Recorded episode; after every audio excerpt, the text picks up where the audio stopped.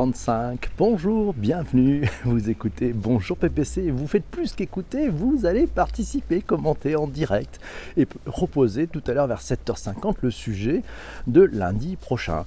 Voilà, c'est très simple. On est sur un podcast qui est live, qui est conversationnel, qui est interactif, qui est collaboratif chaque jour de la semaine. C'est votre rendez-vous sur Twitter à 7h35. 7h35, 7h58, on fermera les bagages. Le podcast dure 23 minutes, 23 minutes où nous échangeons tous ensemble sur un sujet que vous nous avez proposé la veille. Voilà, c'est aussi simple que ça, on le traite en direct maintenant.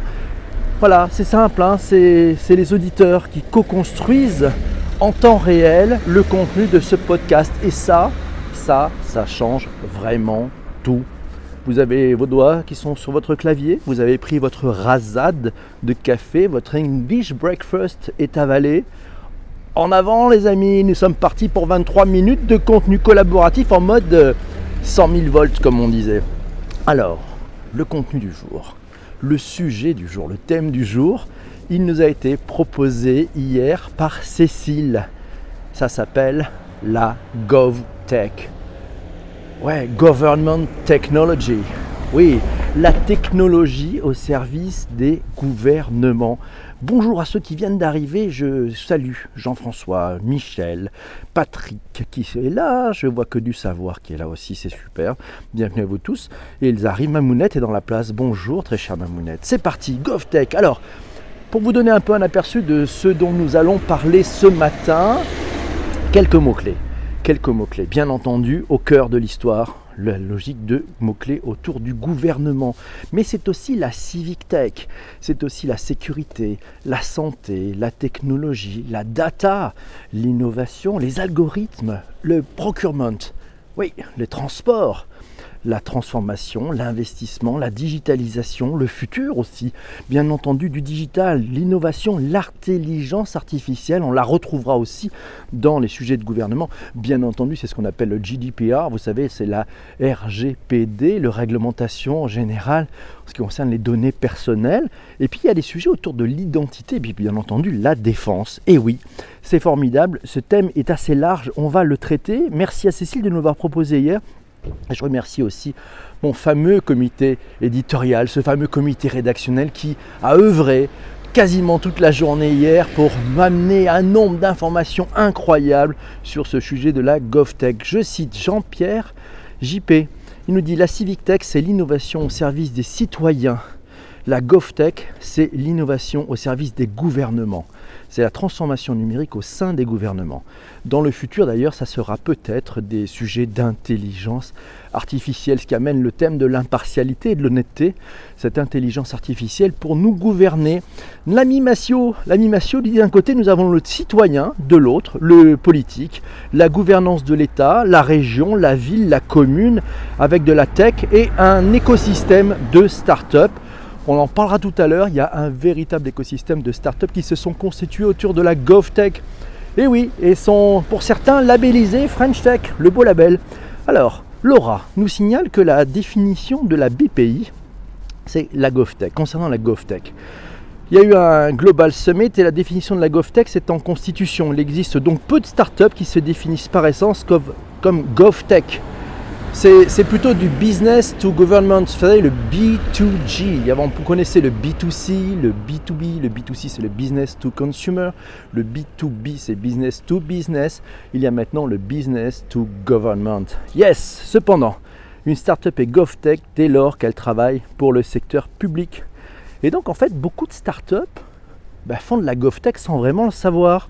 La GovTech, ça rassemble de nombreuses verticales à l'image de nombreux secteurs que recouvre alors le déploiement de l'action publique, la mobilité, la santé, la sécurité, le développement international, le e-government aussi, et l'électronic government, l'engagement civique et citoyen, beaucoup de choses. Massio rajoute, selon une étude de Gartner qui est sortie en 2015, les administrations dépensent 400 milliards de dollars chaque année dans la GovTech. D'ailleurs, peut-être qu'elles investissent 400 milliards de dollars dans la GovTech. Arnaud, Arnaud nous signale, quand j'étais au CES, ça m'avait frappé. En effet, euh, il y a beaucoup de startups qui sont business to government. Merci aussi pour vos partages. Si vous découvrez ce podcast, c'est votre rendez-vous de chaque matin 7h35. Vous pouvez vous abonner. Vous pouvez me suivre sur Twitter. C'est at PPC, abonnez-vous. Donc Arnaud au CES, il dit au salon Happy Connect aussi, il y a beaucoup de startups qui sont B2G, business to government, c'est fou. Les startups pour la défense, pour la e-santé, la e-éducation, la smart city, l'éco-mobilité on parle, on parle, vous savez, de GovTech. Et puis il y a un sujet qui est aussi la Civic Tech. Hein, on a eu un petit débat hier. Ouais. Qu'est-ce qu'est GovTech? Qu'est-ce qu'est Civic Tech? Alors on est allé chercher des définitions. La différence entre Civic Tech et GovTech. Alors Civic Tech, ce sont les citoyens comme bénéficiaires. C'est community centric, c'est-à-dire que c'est orienté sur la communauté et c'est un sujet d'engagement. Ça c'est Civic Tech. Si vous prenez la GovTech, ben, on va comparer. C'est le gouvernement est un consommateur, est un client. Donc c'est le gouvernement finalement au centre et non pas le citoyen. Civic Tech, c'est le citoyen au centre. GovTech, c'est GovTech, c'est le gouvernement au centre. C'est orienté opération et c'est une recherche d'efficacité. Patrick nous signale, merci, bonjour Baz Monkey, il y a Hugo aussi qui vient d'arriver, c'est magnifique, vous êtes bien nombreux ce matin, partagez autour de vous, retweetez mes amis, faites rayonner ce podcast dans près de tous vos amis sur Twitter. Patrick nous signale, le GovTech Fund explique très bien la notion de GovTech en évoquant un continuum reliant citoyens et administration. D'un côté, il y a ce que l'on appelle la Civic Tech, qui est l'ensemble des outils utilisés par les citoyens pour influencer l'espace public. La Civic Tech permet de s'organiser, d'améliorer la ville, d'améliorer sa ville, de participer aux grands débats publics, etc. De l'autre côté du spectre, il y a toute l'infrastructure technique et les outils nécessaires à l'administration pour fournir des services aux citoyens. C'est cela qu'on appelle la GovTech. Pour reprendre la formulation du GovTech Fund, la GovTech est un système d'exploitation du gouvernement. Tout est dit. La GovTech, c'est un OS, c'est un operating system, c'est l'operating system du gouvernement. Je pense que vous avez appris quelque chose ce matin. En tout cas, moi oui. Merci Michel, on change les couleurs. Massio, lui encore, nous dit Civic Tech, GovTech, Poltech, c'est la démocratie digitale. La Civic Tech est définie comme des technologies à l'initiative de la société civile et des associations indépendantes des pouvoirs. C'est la, tech qui a, des, dispositifs de démocratie participative lancés par les pouvoirs publics eux-mêmes. La Poltech, la Poltech, c'est l'ensemble des outils numériques qui accompagnent les partis et mouvements politiques dans leur campagne électorale. Mais oui, oh là là, que de buzzwords ce matin avec du tech derrière. Mais bon, Patrick nous dit l'Estonie. Ah ah ah. Allez, tiens, si on va faire un petit tour du monde, les pays un petit peu référents. C'est vrai que c'est important de savoir quels sont les pays qui sont référents sur ces sujets de GovTech. Alors, les sujets. L'Estonie, oui. L'Estonie, c'est une référence en la matière. Vous savez, ils sont pionniers avec de la blockchain, des cryptos, au cœur même des crypto-monnaies et des crypto-data au sein même de la politique et de la machine de l'État. Isabelle nous dit oui, ceux qui sont super bons, c'est l'Estonie et puis il y a Israël aussi. Ah bah oui, pas mal. Jean-Emmanuel, l'Estonie avec un bon modèle centré sur le citoyen. Alors Jean-Emmanuel d'ailleurs nous conseille un très bon livre de Violaine Champetier. Voilà, vous la suivez sur Twitter, elle s'appelle Viochamp, V-I-O-C-H-A-M-P. Arnaud nous dit PPC, tu pourrais parler de la GovTech en Chine et de la surutilisation du numérique là-bas par l'État. Oui, c'est la surutilisation par l'État et des limites que l'on ne doit pas poser en matière, en la matière, afin de ne pas tomber dans une dictature numérique. Pas faux, eh oui, vous savez, ils ont mis en place en Chine un système qui s'appelle une sorte de note sociale. Euh, ça me rappelle furieusement un épisode de Black Mirror, c'est-à-dire qu'en fait les citoyens ont une note sociale et s'ils font des actes négatifs, eh ben, leur note sociale va diminuer, c'est-à-dire que s'ils jettent un papier, ils vont perdre des points. Et puis il se passe un truc, c'est qu'avec cette note sociale, ben, vous avez accès à euh, des tarifs, à des réductions, mais aussi vous pouvez être interdit, interdit de vol, euh, vous n'avez pas le droit de prendre l'avion, interdit de prendre les transports en commun, interdit de prendre le train, incroyable. La note sociale vous permet de descendre. Alors, Isabelle nous dit ça adresse aussi le sujet du vote électronique qui est gelé aujourd'hui. Quand on est président d'un bureau de vote, je vous assure qu'on en mesure le progrès. Oh là là, oui, tout ça est encore fait à la main. Et peut-être très bien merci à The Black Swan pour ses partages. Allez-y, n'hésitez pas, vous pouvez partager sur Twitter. Quatre lettres nous dit en ce qui concerne le modèle estonien, il y a aussi la citoyenneté numérique. Et oui, il y a une seule carte qui est à la fois carte d'identité, permis de conduire, carte de sécu, que de simplification, que d'économie. Mais bon, ça s'adresse aussi, et Isabelle nous signale, ça adresse aussi le sujet du fameux dossier médical partagé. Ça fait quand même pas mal de, de temps qu'on nous le promet en France, et puis peut-être qu'il va être commencé à être déployé cette fin d'année. On verra bien. Saviez-vous, ces quatre lettres qui nous signalent, saviez-vous que la France est championne du monde du recouvrement d'impôts et qu'elle exporte même son savoir-faire? Et oui, en termes d'infrastructure et d'operating system, on, on en parlait encore hier, il y a du progrès, les impôts sont vraiment au point. Pas mal. Le monsieur GovTech, ah oui, il y a eu du changement cette semaine dans la GovTech. Le monsieur GovTech est un français, était jusqu'alors Henri Verdier. Henri Verdier, ah là là, quelqu'un qui a fait beaucoup pour euh, quelqu'un qui a fait beaucoup pour l'open data, entre autres. Alors Henri Verdier, il a, il a un successeur, il s'appelle Nadi Bouhana. C'est quelqu'un qui a travaillé par le passé comme directeur adjoint des systèmes d'information pour le Quai d'Orsay. Ce système qui est placé, donc, il va, diriger maintenant un service qui va être placé sous l'autorité du Premier ministre. Et donc, il va avoir en charge la performance du système d'information de l'État. C'est en fait le DSI de l'État. Voilà, le directeur des systèmes d'information des numériques de l'État. Et donc, il, va promouvoir l'ouverture des données publiques, la diffusion des approches agiles et va s'efforcer à ce que les infrastructures concourent de manière cohérente à simplifier les relations entre les usagers et les administrations. Arnaud nous signale ce qu'il faut comprendre dans la réalité des élus au numérique, c'est que leur réalité sur le terrain n'est pas de faire de la gov ou de la civil tech. Les élus, eh ben, les élus, ils sont pas là pour faire du numérique. En fait, ils adressent la transformation par trois prismes. Voilà, ils tentent de mutualiser les chantiers de transformation de la collectivité. C'est du système d'information. Euh, une approche beaucoup plus. Euh, y a, voilà, ces systèmes d'information, ce sont des gros dossiers, ce qu'on appellerait la valise numérique avec les interopérabilités. Il y a la digitalisation de la relation citoyen, avec des projets digitaux qui sont orientés Smart City. Et puis l'approche plus business to business, c'est une façon de parler, le digital au service des entreprises. Et on s'aperçoit que certaines grandes villes numériques en France sont même trois responsables de ces chantiers. Normalement, ce sont bien les chantiers d'interopérabilité, de mutualisation, de mobilité urbaine et surtout de finaliser ben, avec les équipes et les élus, les valises numériques aussi, être certain que, euh, vous savez, certains élus sont encore au bloc-notes papier. Voilà, donc il y a encore un chantier très majeur d'acculturation qui se met en place et beaucoup de chantiers au, au, autour de l'open data. Vous savez, c'est quasiment réglementaire. Euh, et même maintenant, les administrations de plus de 50 personnes sont obligées de mettre des données en open data, c'est-à-dire reverser de la donnée publique pour le bien commun. Voilà, c'est aussi simple que ça. Matrick Massion nous dit la prochaine licorne européenne sera-t-elle une start-up de la GovTech? Hey L'Europe est l'endroit idéal pour développer une licorne GovTech. Le marché européen est le plus grand marché du monde.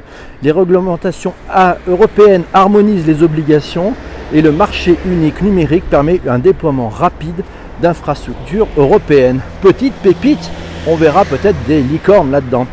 Arnaud nous signale l'utilisation massive de data, d'intelligence artificielle via une grosse dope, une grosse dose, non pas une grosse dope, une grosse dope de dose de deep learning et d'autres technologies au service du peuple. Attention, non, c'est au service du gouvernement. Et donc il y aura la question des limites de l'éthique qu'on souhaite y mettre. Patrick nous rajoute alors, tiens, Laura nous signale que la région Nouvelle-Aquitaine finance 100 audits numériques pour des entreprises de la région pour qu'elles identifient leurs besoins. Merci Laura pour cet input. C'est parfait. Isabelle nous signale les chantiers démarrent par des remises à plat et des projets de modernisation d'architecture IT. On n'imagine pas la vestusté et le manque d'interopérabilité. Laura nous signale quand elle est arrivée à Bordeaux qu'elle a halluciné, elle a pu s'inscrire à tout de façon numérique, les listes électorales, ses déclarations de déménagement, inscrire son fils à l'école, sans se déplacer. Le seul truc non digitalisé, c'était la préfecture de police pour le stationnement résidentiel. Il a fallu y aller, mais ça sera un mouvement. On continue. Alors, ce qu'il faut voir, il y, a, des, choses intéressantes et dans les événements, il est 7h49. Allez, on va vous donner deux événements. Deux événements si le sujet vous intéresse. Il y a le sommet des GovTech, The GovTech Summit, ça a lieu à Paris.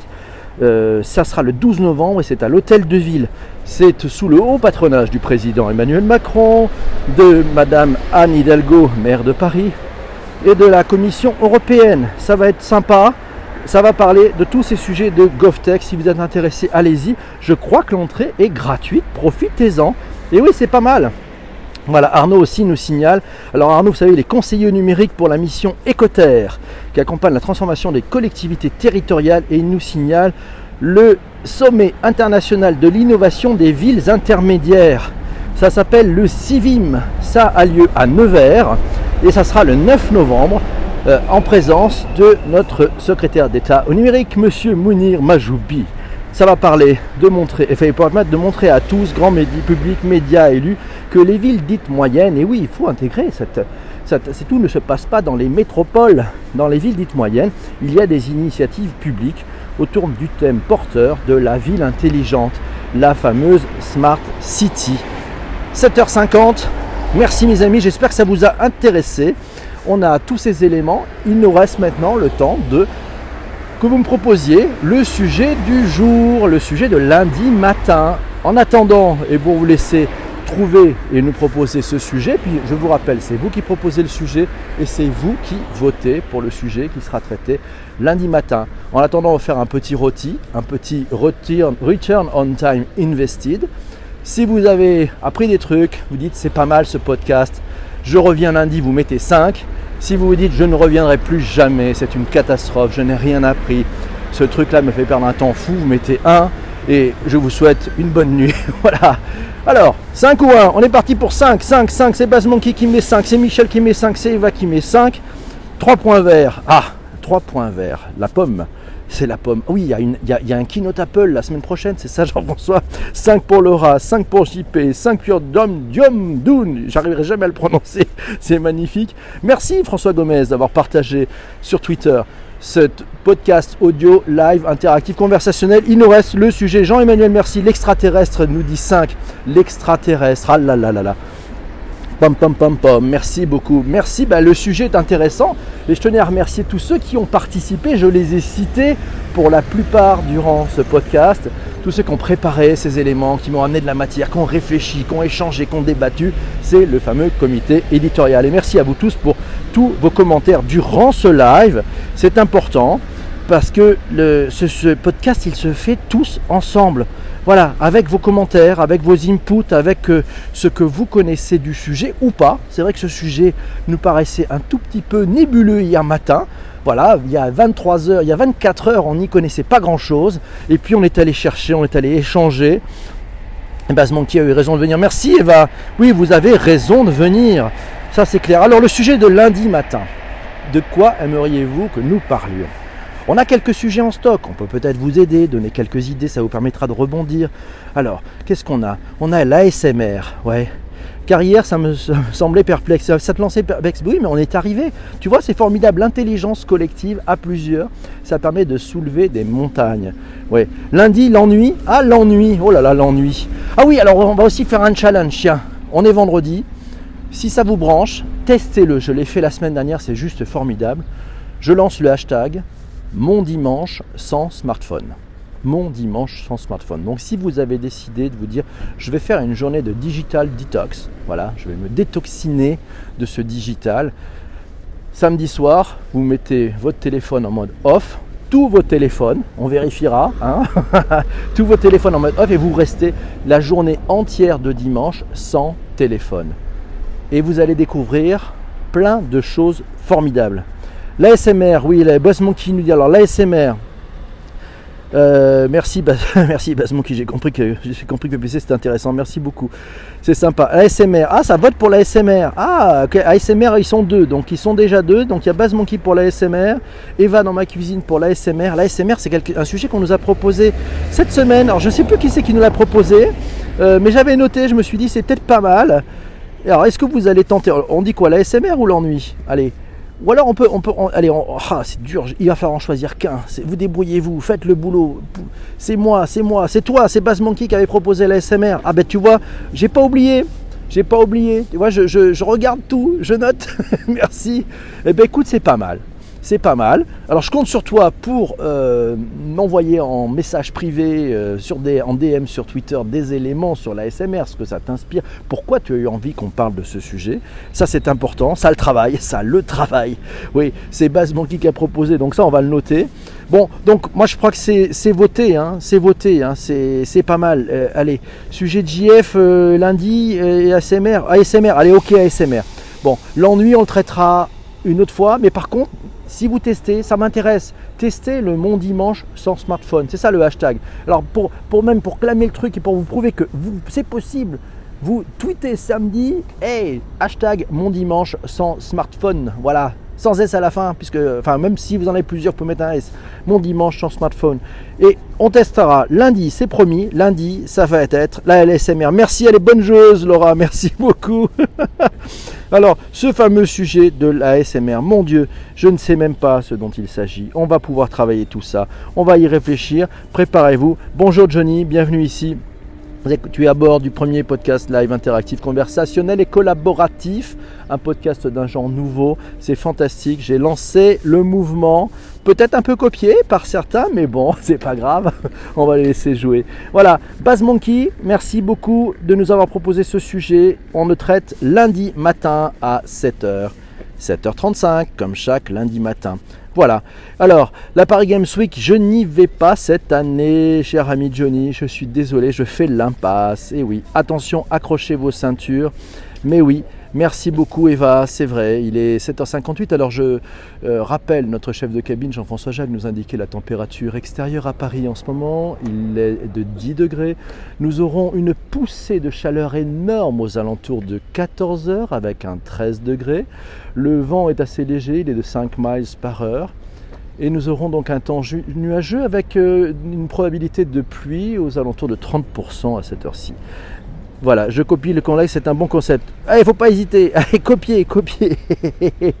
copier, mais au moins dites, j'ai copié, c'est la moindre des choses, ça sera mieux. Je vous souhaite une très belle journée, un très bon week-end. N'oubliez pas si vous voulez faire un décrochage, hashtag mon dimanche sans smartphone. On se retrouve lundi matin, 7h35. Bienvenue à vous tous. Ciao, ciao. Merci les amis. Bye bye à vous. Au revoir. Ciao. Salut.